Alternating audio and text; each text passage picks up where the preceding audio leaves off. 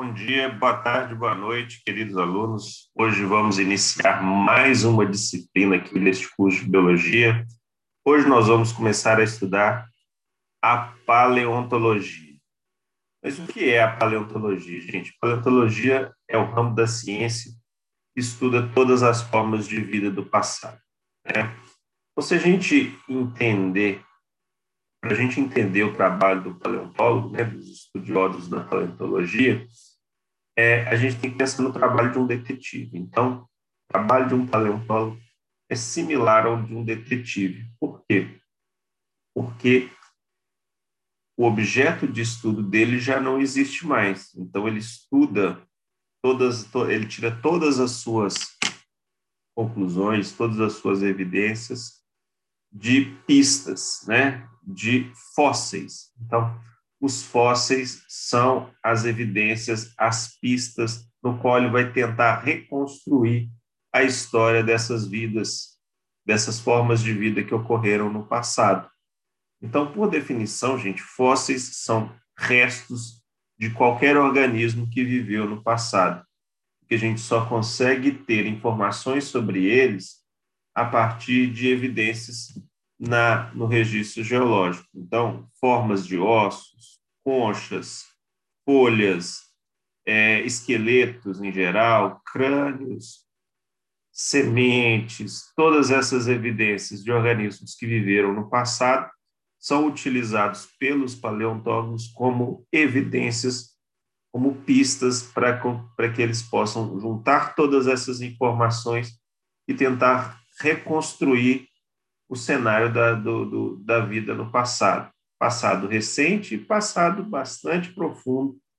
A gente vai ver é, as, as várias formas de vida que, que surgiram na Terra e algumas delas é, bastante interessantes.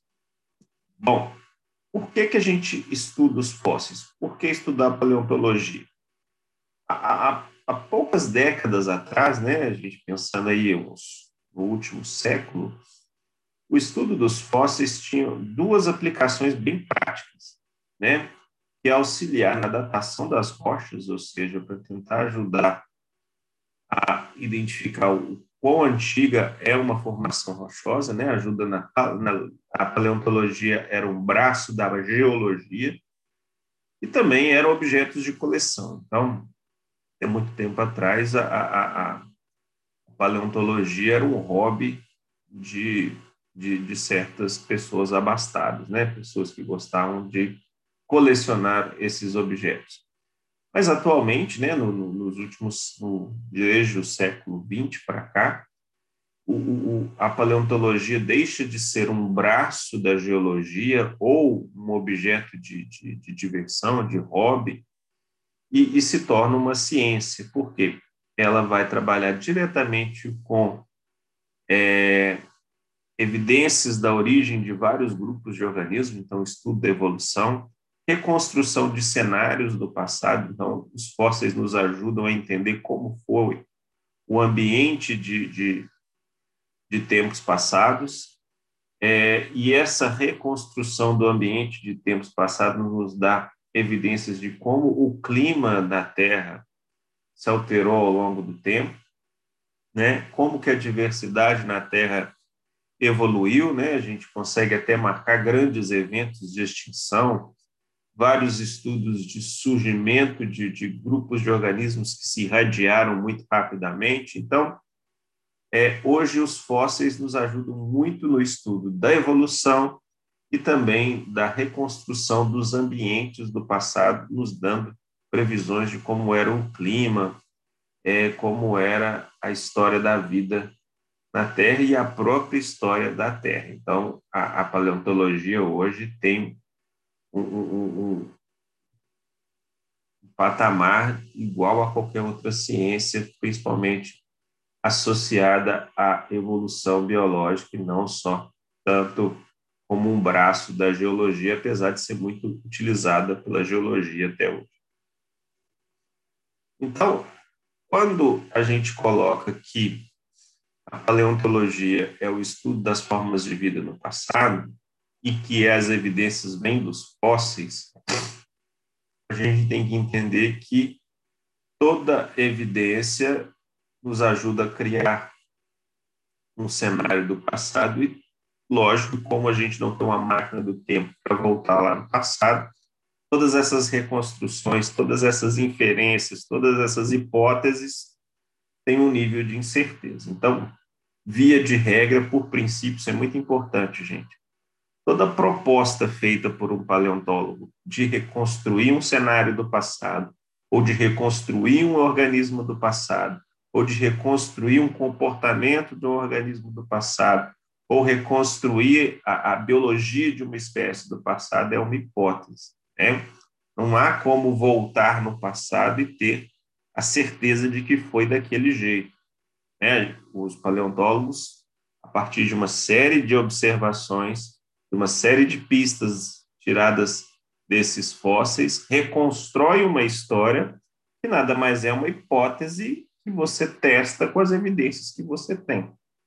Lógico que existem hipóteses que são recheadas de informações, e aí o grau de incerteza é bem pequeno, e lógico que existem hipóteses que têm pouquíssimas evidências para suportar aquela hipótese. E aí o nível de incerteza é altíssimo. Então, o trabalho do paleontólogo vai sendo feito em camadas e não necessariamente um paleontólogo só faz todas as etapas do processo. É geralmente um processo colaborativo, onde as evidências geradas por um pesquisador servem para outro continuar a contar aquela história e, e assim por diante. Então, a gente tem um cenário onde o processo de, de, de, de coleta e organização né, dos fósseis é um, um processo extremamente seguro, ou seja, quando a gente começa a, a, quando a gente entra num sítio paleontológico, né, onde a gente tem um local onde tem vários vestígios do passado, né, ossos fossilizados, esse processo de coleta e tentativa de reconstruir aquele organismo, por exemplo, um, um dinossauro que a gente tem mais é, fascínio com esse tipo de fóssil, né? Quando se encontra uma vértebra um dinossauro numa região, então aquele local é determinado ali como um sítio paleontológico, e ali começa-se um trabalho para se buscar outras peças daquele esqueleto, né? E aí, a partir das peças encontradas, ocorre o quê? Um processo de organização dessas peças, vértebras de um lado, é, é, peças do, dos membros superiores do outro, dos membros inferiores do outro, peças do crânio. Isso tudo é um processo de organização. Então, esse processo de coletar e organizar os fósseis tem um grau de incerteza muito baixo, porque até então poucas hipóteses saem dali. Você simplesmente supõe que aquilo é uma vértebra, aquilo é, um, é, é uma costela, aquilo é o crânio, aquilo ali são dentes. E como existem formas viventes que também têm crânios, que também têm vértebras, etc., o grau de incerteza nesse tipo de, de trabalho é muito pequeno. Mas aí começa o seguinte, um processo que deriva dessa coleta, que é a montagem das peças. Então, a partir de todas as peças que o paleontólogo reúne, ele vai começar a montar o esqueleto. E essa montagem do esqueleto também tem um grau de incerteza muito pequeno, porque a gente tem mais ou menos a arquitetura corporal de organismos viventes. Então, quando a gente está, por exemplo, tentando reconstruir um dinossauro, a gente tem outros répteis que têm uma arquitetura corporal muito similar, né? Tem crânio, tem vértebra, tem costela, tem tudo. Então, esse processo de montagem do esqueleto a partir das peças que são coletadas tem um grau de incerteza ainda muito baixo. Aí que começam as suposições que é a reconstrução, por exemplo, de partes moles. Por quê? Partes moles quase nunca se fossilizam, né? Elas são degradadas muito facilmente no processo de, de decomposição. E aí, o que, que acontece? Essas partes moles são reconstruídas, né? Aí, o paleontólogo fica imaginando como seria uma, um músculo, o coração, baseado que nas cavidades formadas deixadas por aquele esqueleto montado, a partir de comparação com as formas viventes, por exemplo, um coração de um réptil atual é, acredita-se que seja muito parecido com o coração de um, de um dinossauro, porque eles são muito próximos filogeneticamente.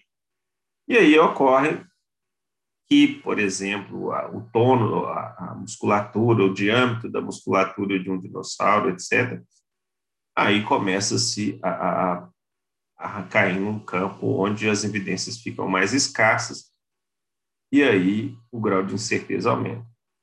E, além de reconstruir o corpo, a arquitetura corporal daquele organismo, é interessante que se faça inferências a partir da, da biologia daquela espécie. O que é isso? Se ele era um organismo carnívoro, herbívoro, se, se era um organismo pastador, se era um, um organismo é, coletor de frutos, etc. Então, quais eram os seus tipos de presas? né, se viviam em bandos, se viviam isoladamente. Então, essas evidências ainda são mais escassas, né? E aí o grau de incerteza nesse tipo de reconstrução ainda é muito maior. E além disso, é possível, né, vários paleontólogos ainda tentam reconstruir o movimento dessas espécies reconstruídas é a partir da morfologia dos ossos, das articulações, da arquitetura corporal e também das leis da física, né, das alavancas, etc. Então, gente, o trabalho do paleontólogo é tentar reconstruir cenários do passado, alguns com graus de incerteza muito pequenos e outros com graus de incerteza muito grande. Lembrando que a lei aqui é que todo trabalho de um paleontólogo é uma hipótese. Tá? algumas muito bem suportadas por várias evidências e outras pouco suportadas. E por isso que, às vezes, um, uma nova evidência joga por terra a teoria de uma vida de um paleontólogo. Então, se um paleontólogo marcou ali que um organismo vivo placentário surgiu pela primeira vez há não sei quantos milhões de anos atrás. Uma nova evidência um dia depois de encontro de um fóssil de um organismo similar a um extrato fóssil bem mais antigo, joga a teoria de uma vida por terra. Então, trabalhamos com hipóteses testáveis na paleontologia e muitas hipóteses são quase suposições, porque o nível de evidência é muito baixo. Bom, vamos falar um pouco do histórico da paleontologia, né? A paleontologia nem sempre foi tratada como ciência e às vezes quando quando começou a ser tratada como ciência era um braço da geologia. Hoje é uma ciência reconhecida mundialmente que nos ajuda muito a entender a evolução da Terra e a evolução dos seres vivos terrestres. Bom, então, os povos pré-históricos já existiam registros de coletas de organismos fósseis e eles utilizavam esses fósseis como ornamentos. Então, não, não há registro em qualquer lugar de que se acreditava ou se já tinha evidências de que eles sabiam que isso eram organismos de tempos passados. Então, os povos pré-históricos eram colecionadores desses fósseis. Já na Grécia Antiga, onde há vários registros do que eles pensavam, né, eles já reconheciam, alguns pensadores já reconheciam que aqueles organismos, que aquelas partes encontradas eram de organismos muito antigos. Então já se tinha uma ideia lá na Grécia Antiga de que, além dos organismos que existiam hoje, já existiram outros no passado. Né? Por quê? Porque eles começavam a encontrar conchas é, formas de, fossilizadas de vida marinha em ambientes muito distantes do mar. E a primeira evidência que eles têm é de que aquela região, em anos passados, em, em, geral, em épocas passadas, eram oceanos antigos. Então, os gregos não tinham problema em reconhecer que a Terra era muito mais antiga do, do que era muito mais antiga e já tinha passado por vários processos e ela tinha ambientes muito diferentes do que ela tem hoje. Já na Idade Média, sob forte influência do cristianismo, né, a gente tem falando agora aqui do mundo ocidental, né? Os fósseis eram tomados por objetos místicos, né?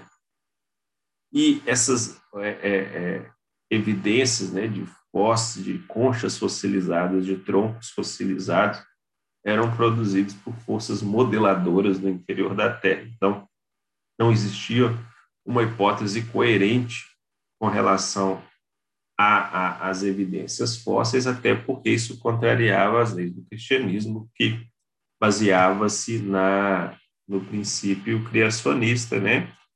E datou aí a Terra com, com cerca de, de, de 6 mil anos, mais ou menos, então e também era um modelo fixista, onde as formas de vida que existem hoje existiam desde o início da criação da Terra, está estabelecida no livro do Gênesis. Então, como a Idade Média era muito é, fundamentada nos princípios do cristianismo e do, e, e, e do, do, do, livro do Gênesis, né? então é, a questão de acreditar que existiam organismos num passado mais profundo da Terra e que essas formas não existem mais e que as formas de hoje derivam de algumas formas do passado, isso era praticamente impossível de ser conciliado com o pensamento da época. Então, os fósseis eram tratados como objetos místicos para que outra população pensasse sobre o assunto. Já na Idade Moderna, né, depois da, da Idade Média, do Iluminismo, é, voltou-se a ideia de que os fósseis eram restos de organismos que viveram no passado e que os ambientes do passado eram diferentes dos ambientes que a gente tinha hoje. Então, é, com o surgimento da geologia, os, os estudos dos fósseis voltaram a, a ser tratado cientificamente, mas novamente os fósseis sendo um, a paleontologia sendo um braço da geologia. Mas vários é, é, pesquisadores, né, anatomistas comparados, começaram a descrever vários organismos fósseis, como por exemplo George Cuvier, e começou a perceber que existiam formas de vida do passado com um grau de complexidade um pouco menor do que os, os organismos que a gente tinha hoje, e que várias formas do passado tinham características também que já existiam nas que já existiam nessas formas dos organismos que a gente tem hoje, mas com modificações.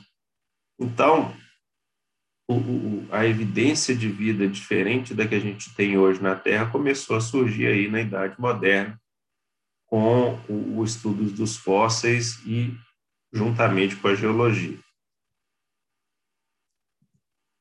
É, então aqui só um exemplo mostrando aqui os museus é, é, retratando possíveis cenários do passado. Esse, esse, desenho aqui já marca, gente, uma diferença entre a Idade Média e a Idade Moderna. Na Idade Média já se assumia que existiam ambientes do passado muito diferentes dos ambientes que a gente tem hoje. Isso não existia na Idade Média. Já na Idade Contemporânea, né, século XX, paleontologia foi assumida como uma ciência, né, né, que tinha seus objetivos próprios e não só um braço da geologia. E aí o número de evidências fósseis é, cresceu vertiginosamente. E aí a paleontologia começou a dar um suporte muito forte para a teoria de evolução biológica, que também ganhou força no início do século XX, né, ali, ó, na fase de, de século 1930, 1940, a evolução biológica ressurgiu, né? A gente tem que lembrar lá das aulas de, de evolução de que 1870, por ali, a, a, a teoria de evolução biológica de, de, de Darwin foi colocada em xeque e passou por um momento de obscurantismo ali.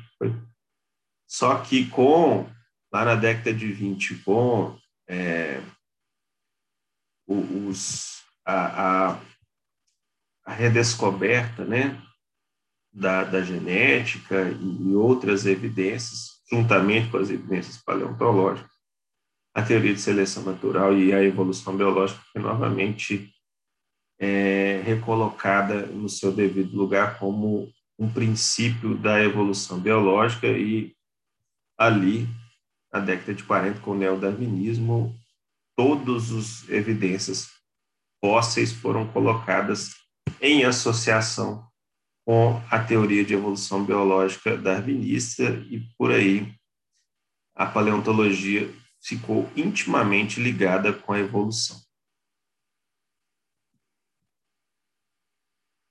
Então, a paleontologia, gente, ela tem que estar muito, o estudo da paleontologia, ela tem que estar muito associada com a noção de tempo. E a percepção humana de tempo é bastante limitada, né?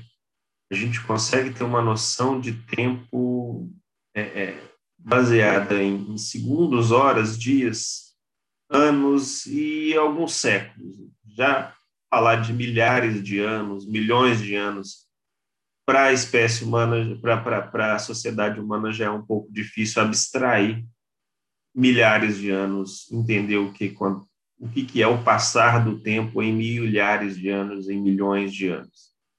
Por quê? Porque a espécie humana está na Terra há muito pouco tempo, o registro de atividades da espécie humana na Terra é, é muito escasso, então, a, como a geração humana ela dura muito pouco tempo, a gente tem uma noção limitada de tempo. Mas para se estudar paleontologia e também a geologia, é necessário entender o contexto do tempo geológico, né, que é contado em milhares e milhões de anos. Ah, então, essa é uma segunda dica que eu dou do estudo da paleontologia. A primeira delas é que a paleontologia é fundamentada em hipóteses baseadas em evidências encontradas. A segunda coisa que é importante para o estudo da paleontologia é a noção do tempo geológico, que é diferente dessa noção do nosso tempo biológico, né? Que é dado em horas, que é dado em anos, que é dado em, em décadas, que é dada em até a gente consegue perceber aí é, centenas de anos. Mas né? E muito por causa da nossa tecnologia, para nossa capacidade de imprensa, etc. Mas é, se a gente está pensando em formas de vida do passado e que elas existem há, há, há bilhões de anos atrás, é, a gente tem que entender, né, que o tempo é, também pode ser medido numa escala muito maior que a gente chama de escala geológica. Então, essa essa, essa limitação humana dificulta um pouco os estudantes e a população em geral em entender essa questão da evolução da vida na Terra, que é o objeto de estudo da paleontologia. Então, só para a gente ter uma noção de o que, que nós estamos falando, a, a formação dos continentes como a gente tem hoje foi na casa de milhões de anos. Então, o processo de formação dos continentes se passou em milhões de anos. O tempo de existência do homem na Terra já é contado em dezenas de milhares de anos, né? Então, o homem está aí por volta de 200, 200 e pouco milhões, é, mil anos na Terra, então a gente conta a história do homem na Terra na casa dos, dos milhares de anos. Os processos de especiação, desde o primeiro organismo vivo na Terra, ocorrem na casa dos milhares de anos. Né? A extinção das espécies também, na casa dos milhares de anos. Né? Processos adaptativos que a gente consegue observar dentro das espécies, né? existem registros fósseis riquíssimos da evolução de, de grupos de espécies, né? a própria espécie humana, é, dos equídeos, tem um registro fóssil muito bacana, é contado na casa dos centenas. A extinção das populações, né? A gente está fazendo a extinção do antropoceno, né? Que é uma era onde a espécie humana tem agido muito fortemente sobre o ambiente natural, é, é na dezena de anos. A gente perde espécies, a gente tem registros de perdas de espécies na casa de dezenas de anos. Então, é, existem é, elementos do tempo que são biológicos e existem eventos do tempo que são geológicos. Né? E isso a gente tem que fazer a devida diferenciação. Bom, então, esse tempo geológico, é, por que, que a gente tenta, a gente fala tempo geológico? Porque ele é muito estudado baseado na evolução da Terra, a evolução das rochas que formam a, a, a crosta terrestre. E, juntamente com essa evolução da Terra, ocorreu a evolução da biodiversidade na Terra, e, e as duas coisas estão. A evolução da vida na Terra está muito intimamente ligada à evolução da Terra, a evolução geológica da Terra, as mudanças geológicas que o planeta sofreu ao longo do tempo. Tá? E aí, existem alguns princípios aí que a gente tem que entender da geologia, vocês devem ter visto nas aulas de geologia, mas vale a pena rever aqui para a gente entender o contexto da paleontologia de tudo que a gente vai estudar daqui para frente. Então, as primeiras evidências da geologia vão ser úteis para a gente estudar daqui para frente a paleontologia, são os três princípios da estratigrafia. Né? A estratigrafia é aquele ramo da, da, da, da geologia que estuda os estratos de camadas de rochas que foram se formando ao longo da história geológica da Terra. E aí, os três princípios da, da estratigrafia são muito importantes para a gente entender como que a história dos organismos vivos na Terra foram se reconstruindo. A gente se apoia muito nesses princípios para contar a história da vida na Terra. Nós vamos ver até o final dessa aula como. Então, os três princípios da estratigrafia são o princípio da superposição, o princípio da horizontalidade original e o princípio da continuidade lateral. Nós vamos ver o que é isso agora. O princípio da superposição é muito simples, gente. É o seguinte: como as rochas vão se depositando em camadas umas sobre as outras, logicamente as camadas de baixo são mais antigas do que as camadas de cima.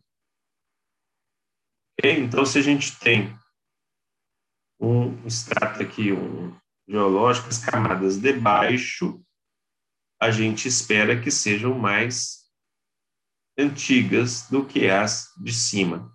Esse é um princípio muito simples, né?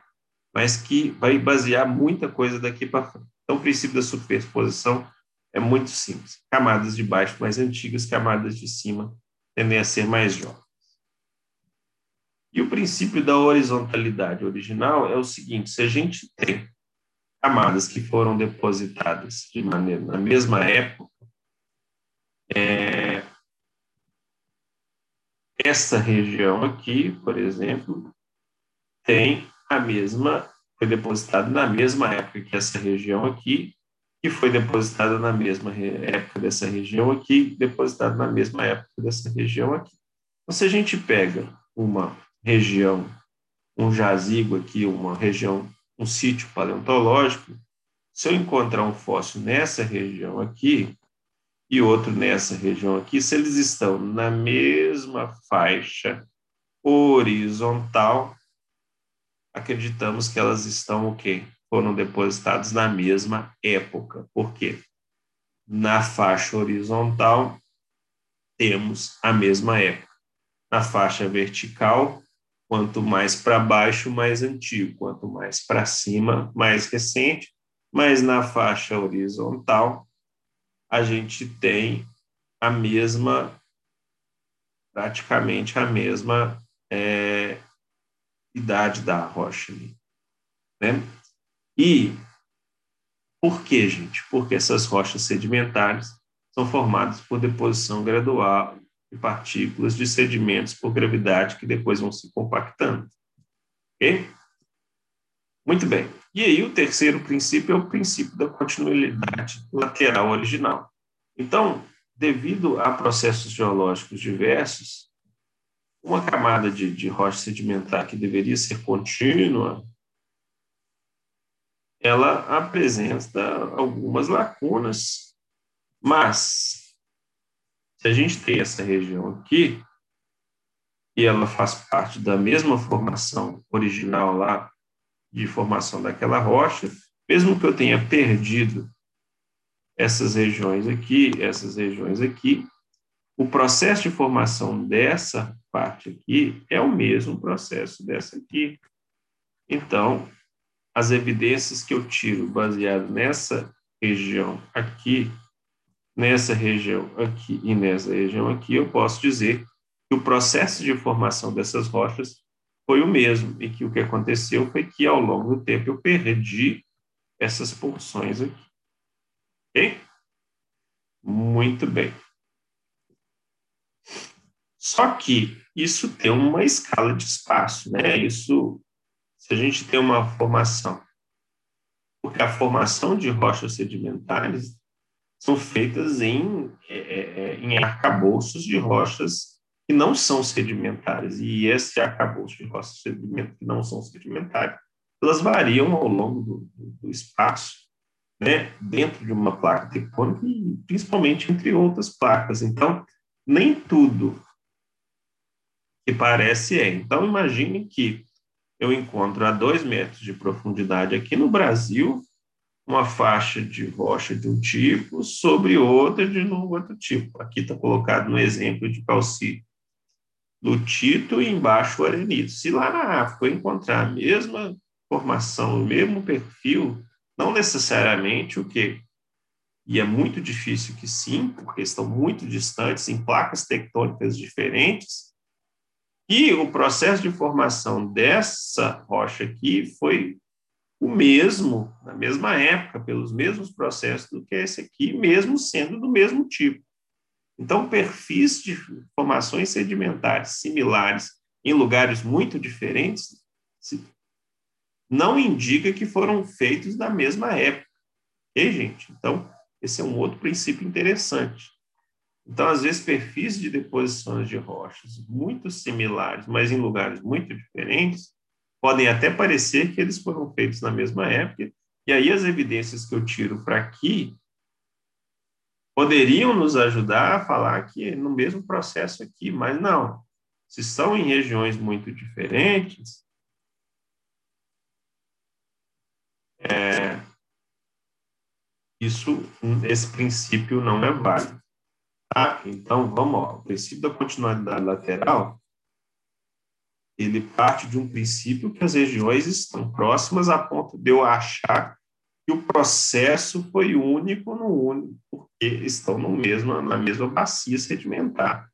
Se eu tenho evidências que as bacias sedimentares são distintas, nenhuma evidência de um, de um processo numa bacia sedimentar pode ser utilizado como analogia para outra bacia, para que eu faça as mesmas inferências, uma inferência de um a partir do outro. Bacias sedimentares contam histórias diferentes, porque passaram por histórias diferentes, mesmo que o resultado de uma e de outra seja muito similar. Ok? Então, as informações de uma bacia não servem para contar a história de outra, mesmo que o processo formativo seja muito similar. Ok? Esse é um outro princípio que a gente tem que pensar. Bom, e aí tem alguns princípios da estratigrafia que nos ajudam até a interpretar processos de formações de bacias sedimentares que não são uniformes. Por quê? Podem ocorrer é, o que a gente chama de intrusões, né? ou seja, rochas que se intrometeram, se foram, que foram intrusas, rochas ígneas intrusivas, podem ter penetrado posteriormente uma formação sedimentar, é, fragmentando esse, essa região essa região sedimentar. Imagine, né? Essa parte aqui de, de, de, de argilito que está aqui por baixo, o processo sedimentar foi juntando, juntando, juntando, até eu formar aquela camada de baixo. Depois veio um próximo processo sedimentar que veio a deposição do siltito em cima do argilito. Forma-se duas camadas. Isso demorou milhares e milhares e milhares de anos eu formar essas duas camadas. Pode ser que no processo, já de formação, por exemplo, da terceira camada, que é o, que é o arenito aqui em cima, ocorreu um, um, um processo de vulcânico, etc., que jorrou aqui, ó, uma rocha ígnea que se intrometeu nesse processo sedimentar. Né? Esse diabásio aqui. E lógico, gente, que se ele se intrometeu e cortou essa rocha sedimentar em duas, significa o quê? Esse processo de intrusão, ele é mais recente, ou seja, ele aconteceu depois de da formação da rocha sedimentar. Porque se ele tivesse formado antes, a rocha ia se, o processo sedimentar ia ser sobre ele e o perfil ia ser completamente diferente. Então, quando eu tenho uma rocha assim filtrando no meio de um processo sedimentar, esse processo, essa rocha é mais recente do que as camadas, os estratos sedimentares, ok? Vai ser interessante depois, vocês vão ver. Da mesma forma que a gente tem as intrusões, a gente tem as inclusões, né? Então, se eu tenho é, esse processo aqui, onde eu tenho um granito aqui embaixo, e note, é, dá para perceber que o agilito foi se colocando sobre esse granito e o siltito também. Então, logicamente, essa rocha aqui de baixo, esse granito, é, é mais antigo do que as rochas sedimentares que se colocaram por cima. Conseguem ver a diferença? Muito bem. Bom, e aí a gente tinha é, o estudo da geologia e os fósseis começaram a ser encontrados. E, através das, dos estudos da, da paleontologia e da comparação dos fósseis, se descobriu duas coisas. Que fósseis em certas camadas eram muito similares, ou seja, as arquiteturas corporais dentro de uma faixa de camadas eram muito parecidas entre si, ou seja, coisas dentro de uma faixa de rocha se pareciam muito. Mas se a gente pegar as camadas de rochas mais antigas, fósseis da parte de cima já não eram tão parecidos com os de baixo. E também já não eram tão parecidos com os que logo, estavam logo acima. Então, foram reconhecidos alguns padrões, de maneira que os fósseis de uma faixa de rochas geológicas é, eram característicos daquela faixa mas diferentes dos que se encontravam abaixo e diferentes dos que se encontravam acima. Então, existia uma associação muito forte entre os padrões de fósseis que se encontrava e as rochas no qual eles se encontravam. E aí surgiram dois princípios: o princípio da sucessão fóssil e o princípio da correlação fóssil. O que é o princípio da sucessão fóssil, gente? O princípio da sucessão fóssil é o seguinte: muito simples. Os fósseis mais antigos, ou seja, que eles acreditavam que eram mais antigos porque tinham um grau de complexidade um pouco mais baixo, né, eram encontrados nos estratos inferiores, nos estratos geológicos inferiores. E os fósseis é, mais recentes eram encontrados nas faixas superiores. Então, acreditava-se ali que a superposição, se a gente pegar os princípios da estratigrafia e também dos fósseis, a gente conseguia conciliar essa coisa de que fósseis encontrados em camadas mais acima eram mais recentes e fósseis encontrados em camadas mais abaixo eram fósseis mais antigos. Muito simples.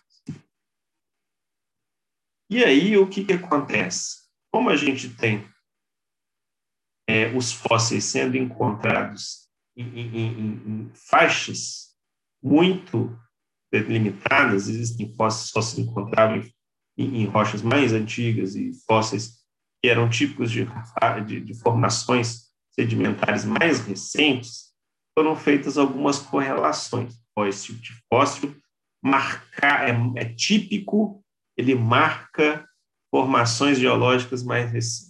Esse tipo de fóssil aqui eu só encontro informações geológicas muito antigas.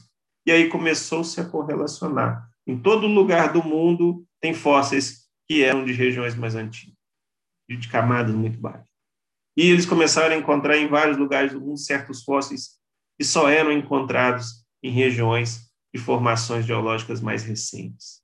E aí começou-se a fazer as correlações entre fósseis e formações geológicas. Então vamos, vamos resumir de novo aqui o princípio da, dos fósseis com as rochas. Primeiro se juntou a ideia de que camadas de rochas mais antigas ficavam abaixo e camadas de rochas mais acima eram mais recentes. Então, fósseis encontrados nas camadas mais antigas eram mais antigos, e fósseis encontrados nas camadas mais recentes, mais acima, eram fósseis mais recentes. E aí começou -se a se observar que existiam fósseis que eram típicos de camadas mais baixas, e existiam fósseis que eram típicos de camadas mais acima. E aí começaram a se fazer a correlação. Então, existiam fósseis que eram praticamente marcadores do tempo. Por quê? Tem fósseis que marcavam que aquela rocha era antiga e tinham fósseis que poderiam marcar que a rocha era recente pelo tipo de fóssil. Né? E aí a gente criou um relógio do tempo geológico que fazia um, uma datação relativa das rochas. Ou seja, eu conseguia falar que uma, um extrato sedimentar era recente simplesmente falando assim, ó, eu tenho esse, esse, esse tipo de fóssil que eu encontrei aqui, e esse fóssil nunca é encontrado em faixas mais baixas. Então, eu sei que essa formação geológica aqui é muito recente. Da mesma forma, se eu, dentro de um sítio geológico, eu começo a encontrar formas de vida que eu, no mundo inteiro eu só encontro em estratos geológicos mais profundos, eu sei que, aquele, que aquela região também é profunda. Né? Por quê? Porque o, o fóssil é um marcador do tempo. E aí, essa correlação dos fósseis com a formação das camadas deu origem à bioestratigrafia. Né? Por quê? Porque os fósseis ajudou a contar a história das rochas. E as rochas ajudam a contar a história dos fósseis. E aí, isso a gente chama de correlação estratigráfica, ou seja, há uma correlação entre os fósseis que eu encontro e os extratos de rocha. E esses fósseis que marcam o tempo a gente chama de fósseis guia, né? que são a base da datação relativa das rochas. Então, a gente tem que ter essa noção de que nem todo fóssil pode ser um fóssil guia. Existem registros fósseis que acontecem em vários estratos geológicos, e aí não dá para usar ele como um guia. Então, é a partir do estudo de vários sítios paleontológicos no mundo inteiro, onde a gente encontra sempre esse mesmo padrão de um fóssil sempre encontrado no extrato mais baixo e fósseis sempre encontrados em estratos mais altos, esses podem foram eleitos como os fósseis guia e eram utilizados na datação relativa das? Bom, a datação relativa, então, ela, ela perdurou por muito tempo, foi extremamente útil, né? Até que a gente conseguiu métodos para datação absoluta das rochas, ou seja, a gente começou a ter métodos analíticos que cravavam para nós por outros métodos que não a correlação estratigráfica da idade das rochas. E a partir do que que a gente esses métodos analíticos se baseavam? A partir do processo de decaimento dos átomos, ou seja, da modificação de átomos com o tempo. Então, existe, descobriu-se que certos átomos modificaram a sua estrutura é, atômica, né, quantidade de prótons e nêutrons, ao longo do tempo, o tempo geológico, tá, gente? Não é de um ano para o outro, não. É de milhares de anos para milhares de anos.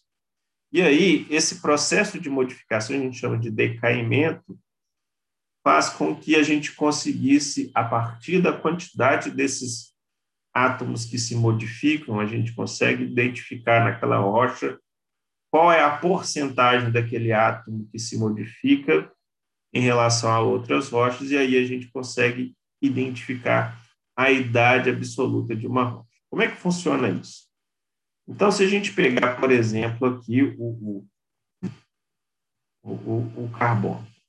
Então, é, na natureza, a gente tem a atmosfera com, com, com nitrogênio normal, nitrogênio 14, né? E essa radiação cósmica faz com que algumas dessas, desses átomos de nitrogênio é, sofram modificações químicas, né? Elas incorporam um nêutron a mais e nesse processo elas perdem um próton. Então, quando elas perdem um próton, lógico, elas deixam de ser nitrogênio, porque os elementos químicos são é, diferenciados uns dos outros pela quantidade de, de prótons que ele tem, né, seu número atômico. E aí o que, que acontece?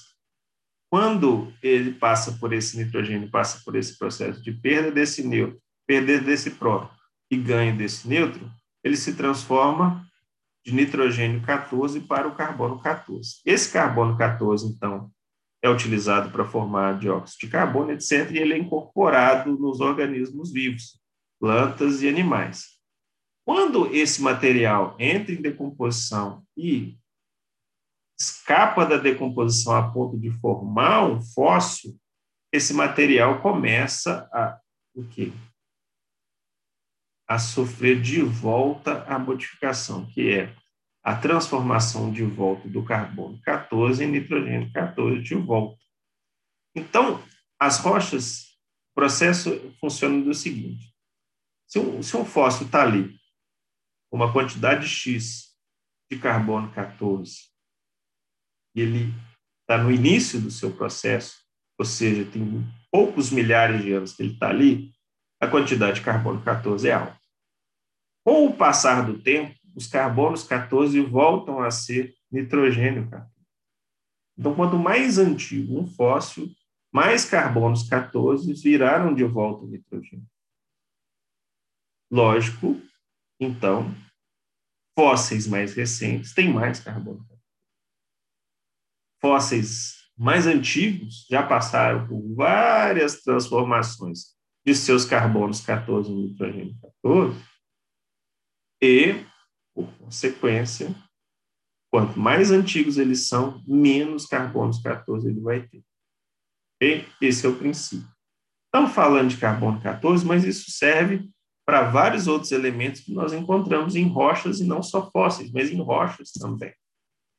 É, então, se a gente pegar aqui essa questão do, do carbono 14, então, existe um tempo que a gente chama de meia-vida, que é o tempo que ele leva para sofrer, em média, metade dos seus átomos sofrerem essas modificações. Então, a gente mede isso na casa aí dos é, 5 0,73, ou seja, 5.730 anos, metade dos carbonos 14 de um, de um fragmento de matéria, vira de volta o nitrogênio. E aí, depois de mais 5 mil, quase 6 mil anos, metade do que sobrou também muda de volta, e assim por diante. Aí se passa uma meia vida, duas meias vidas, três meias vidas, assim por diante. Então, quando a gente tem isso, essa possibilidade de identificar esses átomos que se modificam com o tempo e medir a, a proporção desses átomos voltaram ao seu estado natural ali, a gente consegue descobrir se as rochas são mais antigas, são mais recentes, e aí a gente consegue fazer a datação absoluta das rochas e não mais baseadas em fósseis. E aí, gente, é que a gente tem informações muito mais precisas sobre a idade da rocha no qual um fóssil está inserido. E aí a gente consegue datar também os fósseis de maneira muito segura. Então, se a gente pegar um exemplo aqui de um sítio paleontológico que eu encontrei e que eu fui capaz de fazer a datação absoluta das rochas na qual aquele fóssil está relacionado. Então, imaginem que eu encontrei esses quatro tipos de fósseis. Um equinodermo, na faixa mais alta, um molusco na faixa um pouco mais baixa, um braquiópode fóssil numa faixa um pouco mais baixa e um trilobita na faixa mais antiga, na faixa mais baixa. E aqui eu tenho um perfil de formação né, daquela rocha, onde eu tenho um granito aqui, e nesse granito eu tenho um argilito que foi formado nesse processo aqui. Então, a gente tem um diabase intrusivo aqui, ele brotou aqui para cima com algumas inclusões. A gente tem uma camada de arenito, logo acima aqui. A gente tem de novo um argilito, de novo outro arenito. A gente tem uma camada de cinza vulcânica aqui em vermelho. A gente tem outra camada aqui de, de arenito e a gente tem, por fim, um arenito fino aqui por cima. Primeira coisa que a gente tem é se nos basear no primeiro princípio lá da estratigrafia, que quanto mais antigo, mais para baixo fica. E aí a gente tem que pensar no processo de formação sedimentar. Então, esse granito já estava aqui, né? E esse argilito foi se depositando até formar essa rocha. Por cima desse argilito formou-se uma camada de arenito grosso, no qual quem está ali? O trilobito. Por cima desse argilito, né, surgiu esse argilito aqui, esse arenito, depositou-se essa camada de argilita aqui, no qual quem está inserido é o braquiópode.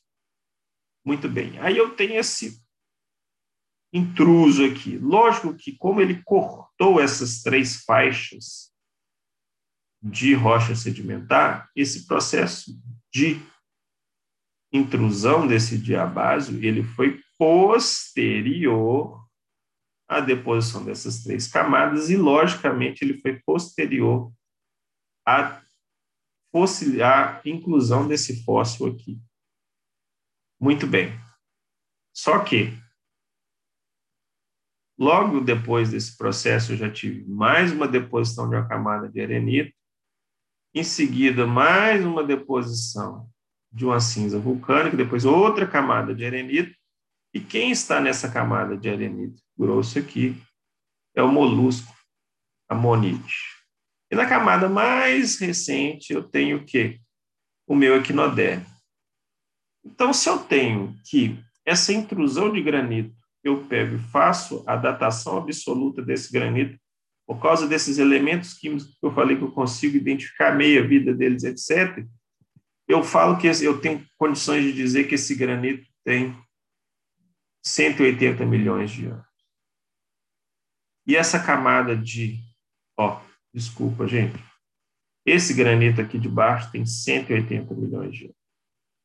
Esse diabásio aqui, ele foi, ele surgiu, ele tem uma data de 150 milhões.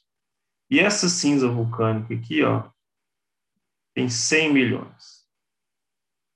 Gente, como esse granito já está aqui há 180 milhões de anos, essa carrocha sedimentar tem que ser mais recente.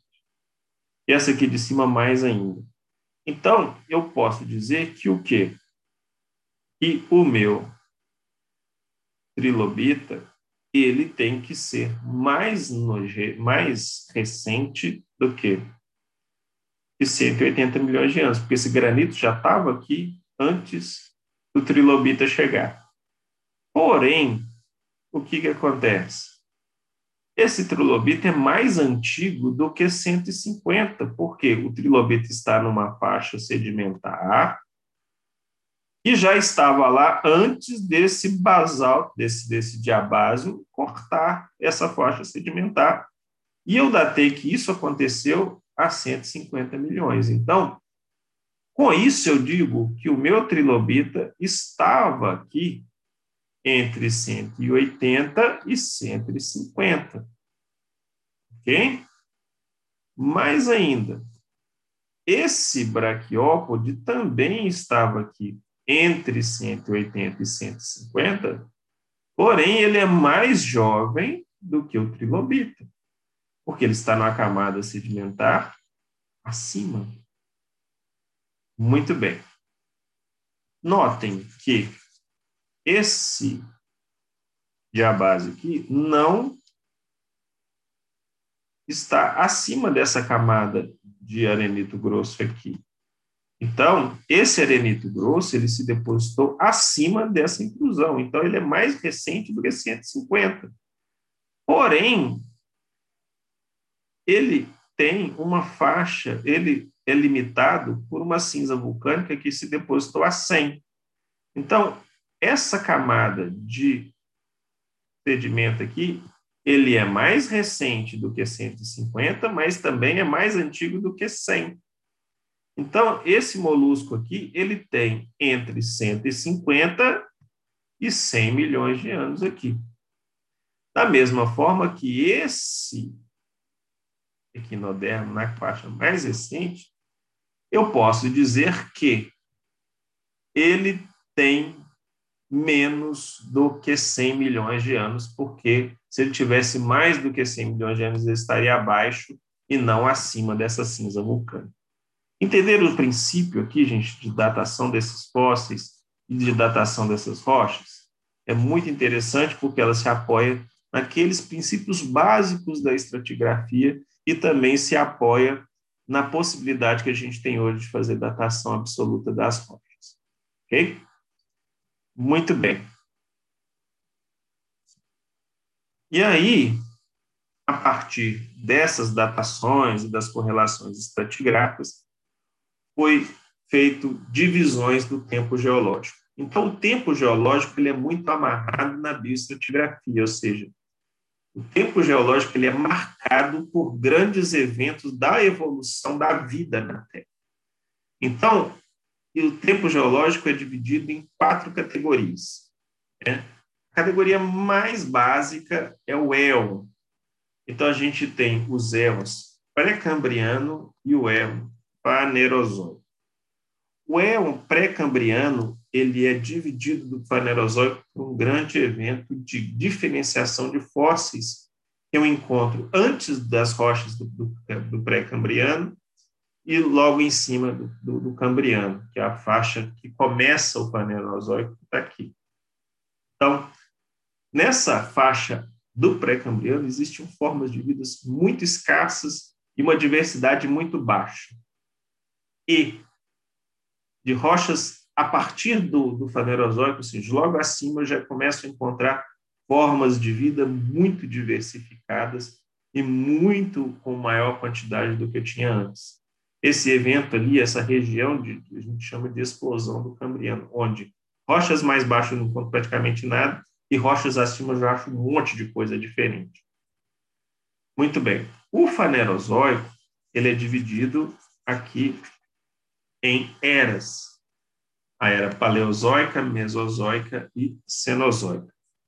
E também é, é a, a divisão entre essas faixas também está relacionada agora sim por grandes eventos de substituições de fósseis, né? Que a gente acredita que tenham ocorrido grandes extinções em massa. Então, o que, que acontece? Fósseis que eu já que eu encontrava numa era, eu já não encontro na de cima, e fósseis que eu encontro na de cima, eu já não encontro na de baixo. Então, acredita-se que aconteceu alguma coisa na divisão dessas duas eras, extinguiu várias das formas que eu tinha embaixo, abrindo espaço para a diversificação de formas que eu só encontro na faixa de cima.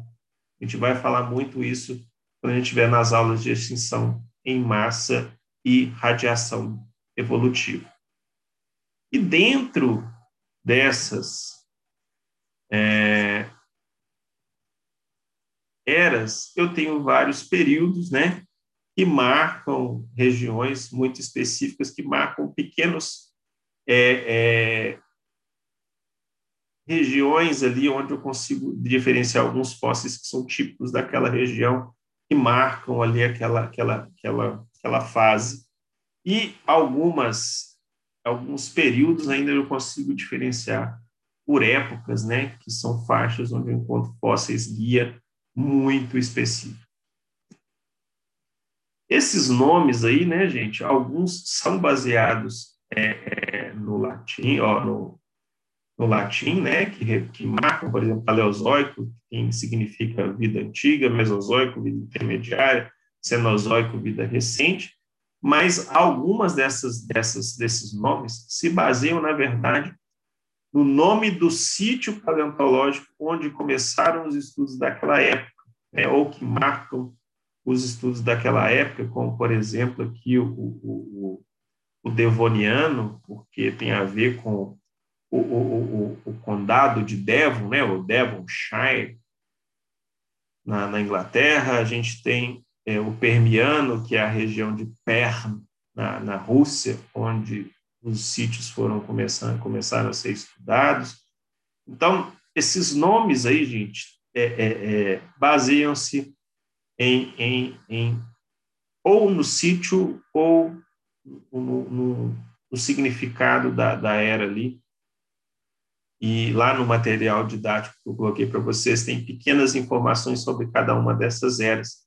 Vocês podem consultar. Não vou falar disso aqui agora, senão a aula vai ficar muito extensa, então vale a pena consultar lá no material de, de apoio no texto que eu coloquei para vocês lá no material de estudo. Ok, gente? Bom, essa é a nossa aula de hoje. A gente vai utilizar os fundamentos da aula de hoje, da introdução à paleontologia, para as próximas aulas que nós vamos ver daqui para frente. Então, vale a pena sempre revisar o conteúdo dessa aula quando eu estiver explicando coisas que derivam da aula de hoje mais para frente. Ok? Então, esse é o nosso primeiro encontro, teremos vários ao longo desse desse curso de paleontologia. A gente se encontra na próxima aula. grande abraço.